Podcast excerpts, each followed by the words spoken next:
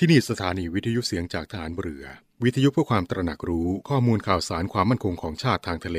รายงานข่าวอากาศ และเทียบเวลามาตรฐาน จากนี้ไปขอเชิญรับฟังรายการ ร่วมเครือนาวีครับ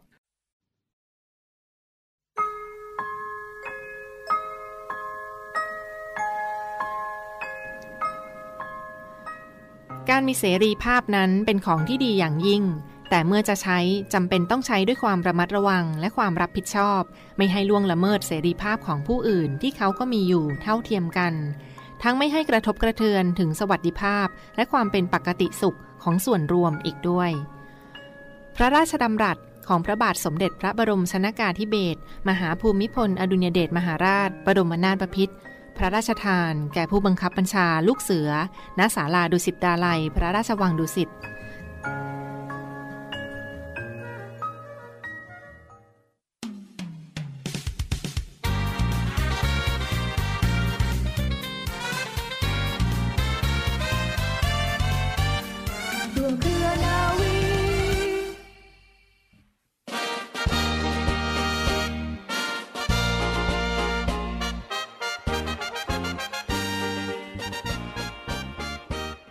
วัสดีค่ะ ต้อนรับเข้าสู่รายการร่วมเครือนาวี รับฟังผ่านทางสถานีวิทยุเสียงจากทหารเรือ สทร 15 สถานี 21 ความถี่ ทั่วประเทศไทยนะคะ และช่องทางของเว็บไซต์ที่ www.voiceofnavy.com www. เสียงจากทหารเรือ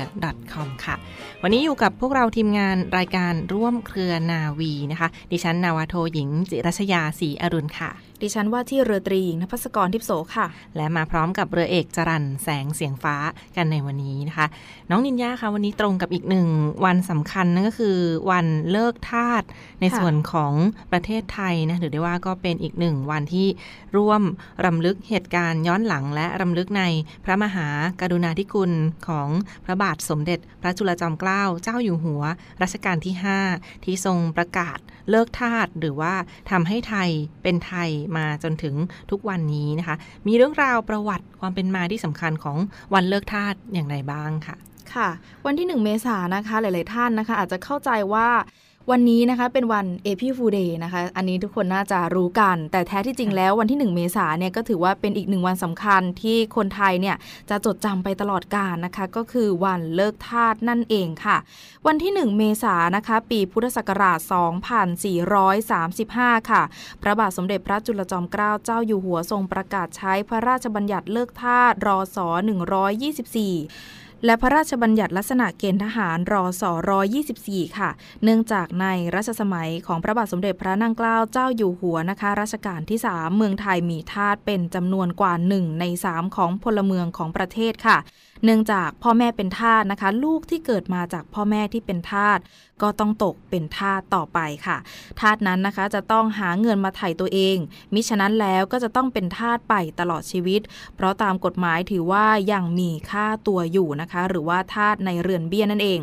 ต่อมาค่ะพระบาทสมเด็จพระจุลจอมเกล้าเจ้าอยู่หัวนะคะรัชกาลที่ 5 ทรงประกาศพระราชบัญญัติพิกัดเกษียณลูกทาสลูกไทย เมื่อวันที่ 21 สิงหาคม พุทธศักราช 2417 แก้พิกัดค่าตัวทาสใหม่ โดยให้ลดค่าตัวทาสลงตั้งแต่ 8 ขวบจนกระทั่งค่าตัวเมื่ออายุได้ 20 ปี เมื่ออายุได้ 21 ปีนะคะผู้นั้นก็จะเป็นอิสระค่ะ มีผลกับทาสที่เกิดตั้งแต่ปีพุทธศักราช 2411 เป็นต้นมาค่ะ และห้ามมิให้มีการซื้อขายบุคคลที่มีอายุมากกว่า 20 ปีเป็นทาสอีกประเทศไทยนะคะ การใช้ทาสมาเป็นเวลานาน เพื่อใช้ทำกิจกรรมต่างๆ ในบ้านเจ้านายชั้นผู้ใหญ่ที่สูงศักดิ์ค่ะ พระองค์นะคะทรงใช้ความวิริยะอุตสาหะที่จะทำให้สิ่งเหล่านี้หมดไป โดยทรงพระราชดำริกับเสนาบดีและข้าราชการเกี่ยวกับเรื่องทาสค่ะ พระองค์นะคะทรงเห็นว่าวิธีการปลดปล่อยทาสให้ได้รับความเป็นไทยด้วยวิธีการละมุมละม่อมทำตามลำดับขั้นตอน ค่าทาสและไพร่ในสมัยรัชกาลที่ 5 ซึ่งหลุดพ้นจากระบบดั้งเดิม ได้กลายเป็นราษฎรสยาม และต่างมีโอกาสประกอบอาชีพหลากหลายค่ะ เมื่อถึงปีพุทธศักราช2448 นะคะ ทรงออกพระราชบัญญัติเลิกทาสรศ 124 ให้ลูกทาทุกคนเป็นไทยในวันที่ 1 เมษายน พุทธศักราช 2448 ส่วนทาประเภทที่มิใช่ทาสในเรือนเบี้ยนะคะทรงให้ลดค่าตัวเดือนละ 4 บาท นับตั้งแต่เดือนเมษายน พุทธศักราช 2448 เป็นต้นมาค่ะ นอกจากนี้นะคะยังมีบทบัญญัติป้องกันมิให้คนที่เป็นไทยแล้วกลับไปเป็นทาสอีก และเมื่อทาสจะเปลี่ยนเจ้าเงินใหม่ ห้ามมิให้ขึ้นค่าตัว ซึ่งในสมัยนั้นนะคะในสมัยกรุงศรีอยุธยาเป็นต้นมาเนี่ยเรามีทาสทั้งหมดด้วยกัน 7 ประเภทค่ะ ซึ่งประเภทที่1นนะคะเป็นทาสที่มีมากที่สุดในบรรดาทาสทั้งหมด โดยเงื่อนไขของการเป็นทาสชนิดนี้นะคะ คือการขายตัวเป็นทาสเช่น พ่อแม่ขายบุตร สามีขายภรรยาหรือว่าขายตัวเองนะคะ ดังนั้นทาชนิดนี้จึงเป็นคนยากจนไม่สามารถเลี้ยงดูครอบครัวหรือตนเองได้ค่ะ จึงได้เกิดจากการขายทาสขึ้น โดยสามารถเปลี่ยนสถานะกลับไปเมื่อมีผู้มาไถ่ถอนและทาสชนิดนี้ที่ปรากฏในวรรณคดีไทยคือ นางสายทอง ซึ่งขายตัวให้กับนางสีประจันนั่นเองค่ะ อย่างที่สองนะคะคือทาสในเรือนเบี้ย เด็กที่เกิดขึ้นระหว่างที่แม่เป็นทาสของนายทาสนะคะทาสชนิดนี้ไม่สามารถไถ่ตนเองได้ค่ะ 3. ทาสที่ได้รับมาด้วยมรดกค่ะทาสที่ตกเป็นมรดกของนายทาสเกิดขึ้นก็ต่อเมื่อนะคะนายทาสคนเดิมเสียชีวิตลง และได้มอบมรดกให้แก่นายทาสคนต่อไปค่ะ 4. ทาสท่านให้ทาสที่ได้รับมอบจากผู้อื่น 5. ทาสที่ช่วยไว้จากทันโทษค่ะ ในกรณีที่บุคคลนั้นเกิดกระทำความผิดและถูกลงโทษเป็นเงินค่าปรับ แต่บุคคลนั้นไม่มีความสามารถในการชำระค่าปรับนะคะ หากว่ามีผู้ช่วยเหลือให้สามารถชำระค่าปรับได้ ถือว่าบุคคลนั้นเป็นทาสของผู้ที่ให้ความช่วยเหลือในการชำระค่าปรับนั่นเองค่ะ 6. ทาสที่ช่วยไว้ให้พ้นจากความอดอยาก ในภาวะที่ไพร่ไม่สามารถช่วยเหลือตนเองได้ ให้ประกอบอาชีพได้นะคะไพ่อาจขายตนเอง เป็นทาสเพื่อให้ได้รับความช่วยเหลือจากนายทาสนั่นเอง และอย่างสุดท้ายคือ 7 ค่ะทาสเฉลย ภายหลังจะได้รับการชนะสงครามนะคะ ผู้ชนะสงครามจะกวาดต้อนผู้คนของผู้แพ้สงครามไปยังเมืองของตนเอง เพื่อนำผู้คนเหล่านั้นไปเป็นทาสรับใช้ การพ้นจากความเป็นทาสโดยการหาเงินมาไถ่ถอน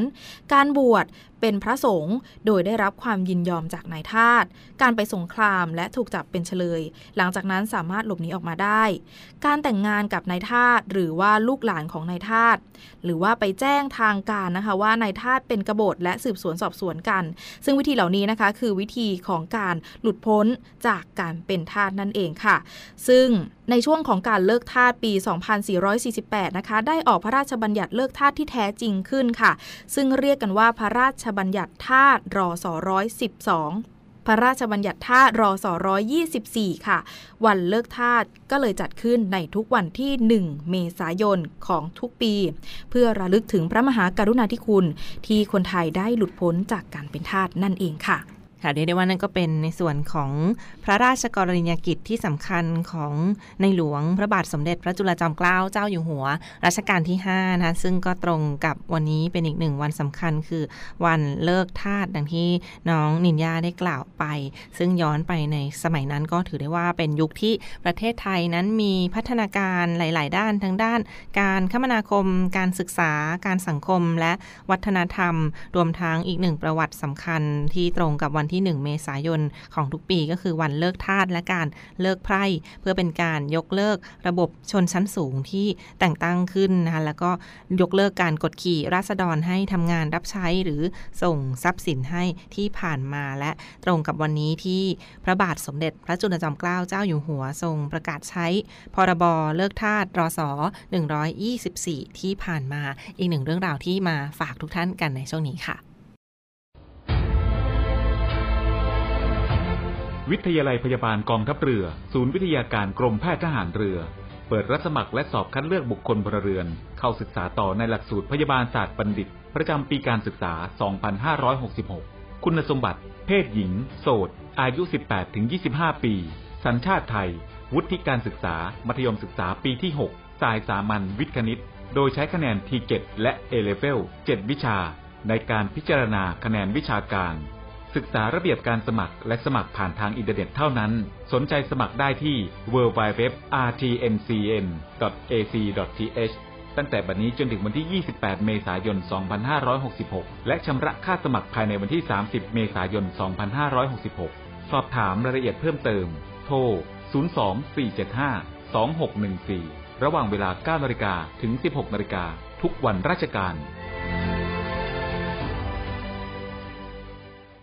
กลับเข้าสู่ช่วงนี้ของรายการร่วมเครือนาวีนะคะรับฟังผ่านทางสถานีวิทยุเสียงจากทหารเรือ สทร 15 สถานี 21 ความถี่ทั่วประเทศไทยค่ะ เรื่องราวที่มาฝากทุกท่านกันในช่วงนี้ค่ะ เป็นบรรยากาศของการดูแลรักษาทรัพยากรธรรมชาติทางทะเลของไทยให้มีความอุดมสมบูรณ์และยั่งยืนนะคะไปกันที่ในส่วนของเต่ามาเฟืองกันบ้างค่ะ ซึ่งกรมทรัพยากรทางทะเลและชายฝั่งเมื่อสัปดาห์ที่ผ่านมาเขาก็ได้ออกมาแจ้งว่า น้องเต่าหรือลูกเต่ามาเฟืองรังที่ 8 เขาก็ได้ฟักตัวแล้วนะคะ ซึ่งเกิดขึ้นที่บริเวณหาดบางขวัญจังหวัด พังงา ซึ่งในฤดูกาลนี้ค่ะมีลูกเต่ามาเฟือง และคุณแม่อัลฟากว่า 632 ตัวด้วยกันค่ะ ซึ่งถือได้ว่าก็เป็นอีกหนึ่งบรรยากาศที่เป็น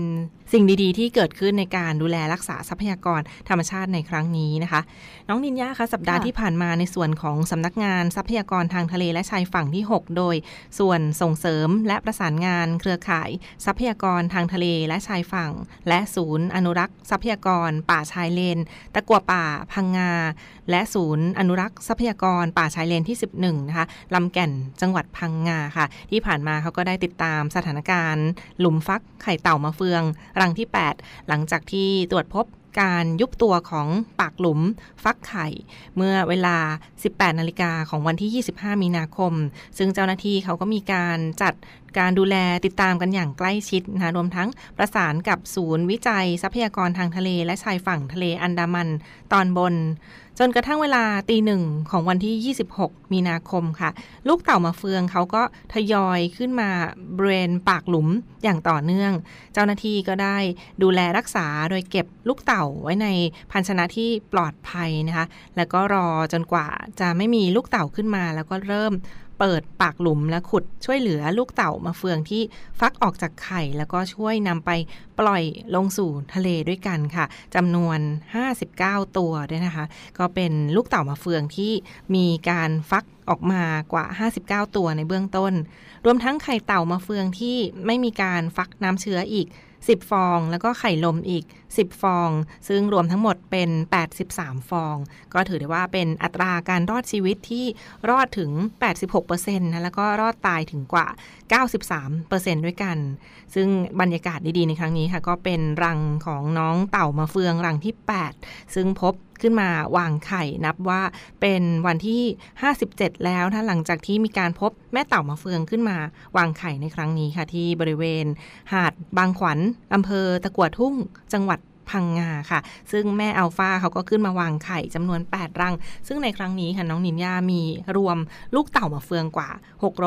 632 ตัวเลยทีเดียวนะคะก็ถือได้ว่าเป็นสัญลักษณ์ที่ดีในการฟื้นฟูทรัพยากรธรรมชาติทางทะเลต่อไปด้วยค่ะ ใช่ค่ะ ก็ถือว่าเป็นอีกหนึ่งเรื่องราวดีๆนะคะ บอกเลยว่าถือว่าเป็นอีกหนึ่งข่าวดีอย่างนี้เลยดีกว่าค่ะค่ะที่เราได้มีสิ่งมีชีวิตเล็ก ๆนะคะ ได้เกิดขึ้นมานะคะ นอกจากนี้ค่ะวันนี้นินยาก็มีข่าวของกรมทรัพยากรทางทะเลและและชายฝั่ง ร่วมกับทางกองทัพเรือ และศูนย์วิจัยและพัฒนาทรัพยากรทางทะเลและชายฝั่งทะเลอันดามัน และเครือข่ายนักดำน้ำจิตอาสา ซึ่งเขานะคะได้ดำน้ำลงเก็บขยะใต้ทะเลค่ะ และพบเป็นอวนเก่านะคะ ที่ขาดจากการทำประมง และชาวประมงต้องตัดอวนทิ้งลงทะเลทำให้ไปติดอยู่ตามแนวปะการังนะคะ ซึ่งทำให้ปะการังได้รับผลกระทบอย่างรุนแรงจนเสื่อมโทรมค่ะ ความสมดุลของระบบนิเวศนี่เองก็จะถูกทำลายไปด้วยนะคะ และก่อให้เกิดผลกระทบต่อทรัพยากรทางทะเล ในบริเวณแนวปะการัง และบริเวณใกล้เคียงตลอดจนทำให้เกิดการพังทลายของชายหาดที่สวยงามค่ะ พี่ปุมรู้ไหมคะ ซึ่งในช่วงเดือนตุลาคมปี 2564 ถึงเดือนมิถุนายนปี 2565 นี้เองนะคะ เราสามารถเก็บขยะทะเลได้ถึง 80,000กิโลกรัมเลยนะคะ ซึ่งขยะประมงเนี่ยประมาณ 18,245 กิโลกรัม ขยะรีไซเคิลกว่า 2197 กิโลกรัม ขยะย่อยสลายกว่า 39,975 กิโลกรัม ขยะอันตรายกว่า 955 กิโลกรัม และขยะอื่น ๆ นะคะ กว่า 632 กิโลกรัมค่ะซึ่งจริง ๆ แล้วนะคะ ขยะทะเลเนี่ยถือว่าเป็นของเสียที่เกิดจากมนุษย์ค่ะที่ถูกทิ้งลงสู่ทะเล ไม่ว่าจะเป็นทางตรง หรือว่าทางอ้อม โดยตั้งใจหรือว่าไม่ได้ตั้งใจนะคะ ซึ่งขยะดังกล่าวค่ะ เป็นขยะที่มีน้ำหนักเบาไม่สามารถย่อยสลายได้นะคะ รวมถึงอวนต่างๆ ค่ะ วันนี้นะคะนินยาขอนำความรู้ถึงแหล่งที่มา แหล่งกำเนิดของขยะทะเลมาบอกเล่าท่านผู้ฟังกันนะคะ แหล่งที่มาแรกนะคะที่พบได้บ่อยเลยคือ1แหล่งบนบกนั่นเองค่ะ ซึ่งแหล่งนี้นะคะประกอบด้วยขยะบนบกที่ไม่ได้รับการจัดเก็บและการบำบัดอย่างถูกต้องนะคะ ซึ่งถูกพัดไปกับแม่น้ำลำคลองนั่นเองค่ะ หลุมฝังกลบขยะที่มีการจัดการที่ไม่ถูกต้องนะคะ ขยะจากระบบระบายน้ำนะคะ การทิ้งขยะบนชายหาด และบริเวณชายฝั่งจากกิจกรรมการท่องเที่ยวต่างๆ ภัยพิบัติทางทะเล เช่นน้ำท่วม หรือว่าสึนามิที่มีการกวาดขยะลงสู่ท้องทะเลนั่นเองค่ะ ส่วนแหล่งที่2นะคะคือแหล่งในทะเลค่ะ แหล่งในทะเลนะคะประกอบด้วยการทำประมงและอุตสาหกรรมการประมง การเดินเรือพาณิชย์ และท่องเที่ยว การทำเหมืองขยะรวมถึงการทิ้งขยะลงสู่ทะเลโดยผิดกฎหมายนั่นเองค่ะซึ่งในปัจจุบันนี้ขยะในท้องทะเลอย่างที่ได้กล่าวไปแล้ว ก็มีอัตราที่เพิ่มสูงขึ้นนะคะ ก็อยากจะทำการประชาสัมพันธ์ในเรื่องของการร่วมกัน รณรงค์ รักษาท้องทะเลของเราให้สวยงามนะคะ ไม่ว่าจะเป็นการช่วยกันคนละไม้คนละมือ ไปเที่ยวทะเลเก็บขยะทิ้งให้ถูกต้องนะคะ เพื่อไม่ให้แหล่งท่องเที่ยวของเรานั้น เสื่อมโทรมนะคะ แล้วก็ฟื้นฟู แนวปะการังให้กลับมาสวยงามอีกครั้งหนึ่งค่ะ ค่ะเรียกได้ว่าก็เป็นสถิติสำคัญที่ผ่านมาของในส่วนขยะทะเลนะ ที่เราก็สามารถเป็นส่วนหนึ่งในการคืนความอุดมสมบูรณ์ให้กับทรัพยากรธรรมชาติทางทะเลของไทย ซึ่งถือได้ว่าก็เป็นสิ่งที่ควรค่าแก่การอนุรักษ์และทำให้โลกของเรานั้นสวยงามมากยิ่งขึ้น แล้วก็ลดปัญหาทั้งโลกร้อนหรือว่าปัญหาพิษภัยมลพิษ ต่อไปด้วยนะก็เป็นอีกหนึ่งเรื่องราวที่มาฝากทุกท่านกันค่ะค่ะ ต่อเนื่องกันค่ะน้องนินยาคะเรายังอยู่กันที่บรรยากาศของทะเลในการปิดอ่าวไทยกันบ้างค่ะ ก็เป็นในส่วนของกรมประมงที่เขายังคงประกาศปิดอ่าวไทยตอนกลางในช่วงปี 2566 นะคะ ซึ่งก็ช่วงแรกปิดไปแล้วเมื่อ 15 กุมภาพันธ์ และด้วยไปถึง 15 พฤษภาคม 2566 นี้ และจะต่อเนื่องในห่วงที่ 2 16 พฤษภาคมถึง 14 มิถุนายนนี้นะคะ ซึ่งก็ผลที่ตามมาค่ะ น้องนินยาเห็นว่ามีปลาทูนั้นเพิ่มขึ้นมากว่า 63เปอร์เซ็นต์แล้วก็เพิ่มมูลค่าทางเศรษฐกิจกว่า 2,000 ล้านบาทเลยทีเดียวนะคะ การปิดอ่าวในครั้งนี้ค่ะ ปิดกันที่บริเวณอ่าวประจวบคีรีขันธ์นะคะ และในส่วนของบริเวณปลายแหลมม่องไล่อำเภอหัวหิน จังหวัดประจวบคีรีขันธ์และเรื่อยไปถึง จังหวัดประจวบคีรีขันธ์จังหวัดชุมพร และจังหวัดสุราษฎร์ธานีกันด้วย ในส่วนของกรมประมงค่ะได้ประกาศปิดอ่าวไทยในห่วงเดือนกุมภาพันธ์ถึงเดือนพฤษภาคม 2566 นะคะ ตั้งแต่ปลายแหลมเขาม่องไล่จังหวัดประจวบคีรีขันธ์ถึงอำเภอดอนสัก จังหวัดสุราษฎร์ธานี ซึ่งก็นับเป็นพื้นที่กว่า 26,400 ตารางกิโลเมตร เพื่อเปิดโอกาสให้พ่อพันธุ์แม่พันธุ์ปลาได้เจริญเติบโตได้วางไข่ แล้วก็เป็นพื้นที่อีกหนึ่งห่วงค่ะที่บริเวณอำเภอหัวหิน จังหวัดประจวบคีรีขันธ์5,300ตารางกิโลเมตร ตั้งแต่ 16 พฤษภาคมถึง 14 มิถุนายนนี้ เพื่อให้ลูกปลาทูเขาได้มีโอกาสเจริญเติบโต แล้วก็ว่ายน้ำเข้าสู่พื้นที่อ่าวไทยรูปตัวกอ เพื่อให้ปลาทูได้เจริญเติบโตเป็นพ่อพันธุ์แม่พันธุ์ต่อไปนะคะ ซึ่งนอกจากนี้ค่ะเขาก็มีการควบคุมเครื่องมือทำการประมงบางชนิดด้วยไม่ว่าจะเป็นเครื่องมืออวนลากแผ่นตะเข้อวนลากคานถ่างที่ใช้ประกอบเรือกลที่มีความยาวไม่เกิน 16 เมตร และต้องททำการประมงในเวลากลางคืน เครื่องมืออวนติดตาปลาที่ใช้ประกอบเรือกลขนาดต่ำกว่า 10 ตันกรอสนะคะ และกรณีที่เป็นทำการประมงในเขต ทะเลชายฝั่งก็จะใช้ไม่เกิน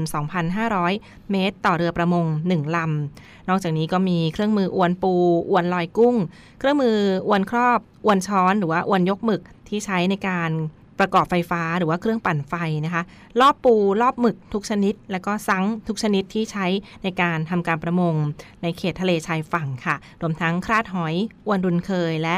เรือประมงที่มีขนาดต่ำกว่า 10 ตันกรอที่ใช้เครื่องยนต์แรงม้าไม่ถึง 200 80 แรงม้าด้วยค่ะก็ลองไปติดตามรายละเอียดกันที่เว็บไซต์ของกรมประมงได้เช่นเดียวกัน ก็มีอีกหนึ่งข่าวสารเป็นประกาศปิดอ่าวไทยตอนกลางในช่วงนี้เพื่อให้พ่อพันธุ์แม่พันธุ์ปลาได้เจริญเติบโตและอุดมสมบูรณ์ต่อไปค่ะ ค่ะ ก็ถือว่าในวันนี้นะคะก็เป็นเรื่องราวเกี่ยวกับการอนุรักษ์ทะเลก็ว่าได้นะคะ เป็นการเพิ่มจำนวนสิ่งมีชีวิต เพื่อให้เขาเนี่ยอยู่กับเราเป็นนานๆ แล้วก็เป็นการรักษาสมดุลนะคะค่ะอ่า สุดท้ายนี้นะคะนิย่าจะขอปิดท้ายในเรื่องของอาหารละกันค่ะ ในวันนี้ค่ะเราก็พูดในเรื่องสิ่งมีชีวิตเนาะซึ่งค่ะตัวเราเองก็ถือว่าเป็นหนึ่งในนั้นนะคะ วันนี้ขออนุญาตพูดในเรื่องของ 5 อาหารปรับฮอร์โมนนะคะสำหรับสาวๆวัยทองละกันค่ะ ซึ่งคำว่าวัยทองหรือว่าวัยเริ่มหมดประจำเดือนนะคะ อย่างที่นินย่าได้กล่าวไปจะอยู่ในช่วงอายุประมาณ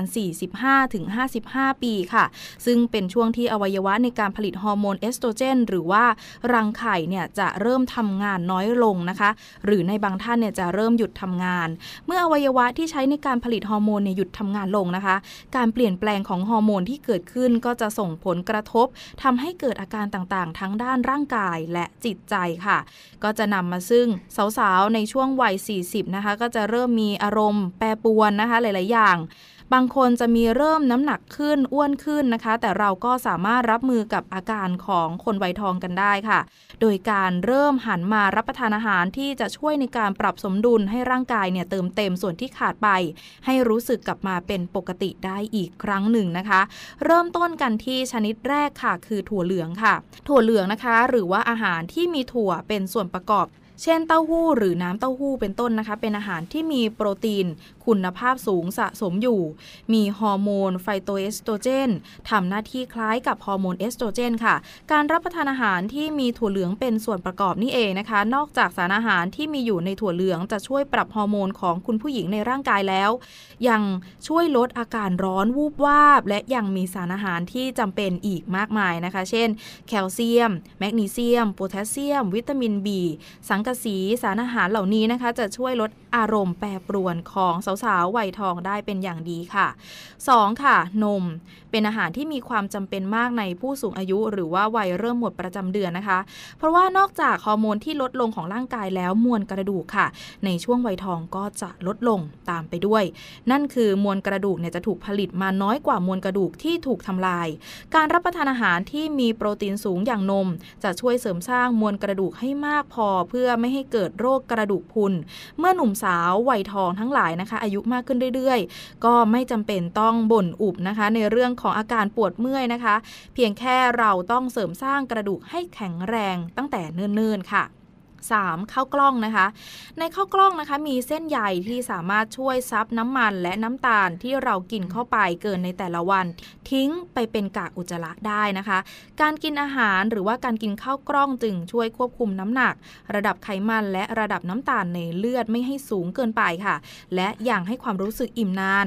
กว่าการกินข้าวปกตินะคะ ซึ่งข้าวกล้องไม่ใช่ว่าจะช่วยแค่หนุ่มสาววัยทองนะคะ ในเรื่องของการลดน้ำหนักบอกเลยว่าข้าวกล้องถือว่าเป็นอีกหนึ่งตัวเลือกที่อยากจะให้ลองหันมารับประทานกันค่ะ 4. ผลไม้สดค่ะผลไม้สดเป็นอาหารที่มีไบโอฟลาโวนอยด์นะคะ ช่วยเสริมสร้างสารต้านอนุมูลอิสระค่ะ ซึ่งเจ้าสารต้านอนุมูลอิสระตัวนี้นี่แหละนะคะ จะช่วยในเรื่องของการปรับสมดุลของร่างกาย ลดอาการร้อนวูบวาบเหงื่อออกตอนกลางคืนนะคะ และยังสามารถควบคุมระดับฮอร์โมนเอสโตรเจนได้อีกด้วยค่ะ ซึ่งผลไม้ที่มีสารอาหารที่กล่าวไปข้างต้นนะคะ มากเช่น มะขามค่ะ ส้มโอ ส้มเขียวหวาน มะนาวเป็นต้นนะคะ หรืออาจเลือกทานเป็นผลไม้จำพวกสตรอเบอรี่อะโวคาโด กล้วยฝรั่ง ก็สามารถช่วยในเรื่องของผิวพรรณและในเรื่องของการแก่ก่อนวัยอันควรได้อีกด้วยค่ะ และอย่างสุดท้ายนะคะคือ 5 ผักใบเขียวค่ะ แม้ว่าผักจะมีหลากหลายสีนะคะ ที่ทุกท่านสามารถเลือกทานได้นะคะ แต่ขึ้นชื่อว่าผักแล้วมีประโยชน์ทั้งนั้นแหละค่ะสำหรับวัยทองแล้วการทานผักใบเขียวจะช่วยในเรื่องของความจำชะลอโรคหัวใจ ผักใบเขียวยังมีกรดโฟลิกนะคะที่ช่วยในการผลิตเซลล์ใหม่ ช่วยให้การเผาผลาญโปรตีนแป้งและไขมันดีขึ้น นอกจากนี้ค่ะยังช่วยขับสารพิษออกจากร่างกายได้ดีอีกด้วยนะคะ ได้ฟังอย่างนี้แล้วนะคะสำหรับท่านใดที่มีอาการร้อนวุดวาบอารมณ์แปรปรวน ลองทานอาหารเหล่านี้เพิ่มนะคะ เพื่อให้ร่างกายของท่านกลับมาสมดุลอีกครั้งหนึ่งค่ะ ค่ะนี่ก็เป็นอีกหนึ่งเรื่องราวความห่วงใยเรื่องราวสาระสุขภาพที่มาฝากทุกท่านกันในวันนี้นะคะต้องขอขอบคุณทุกท่านที่ติดตามรับฟังด้วยค่ะดิฉัน และทีมงานรายการร่วมเครือนาวี ต้องขอลาทุกท่านไปก่อน พบกันใหม่ในวันพรุ่งนี้ วันนี้สวัสดีค่ะ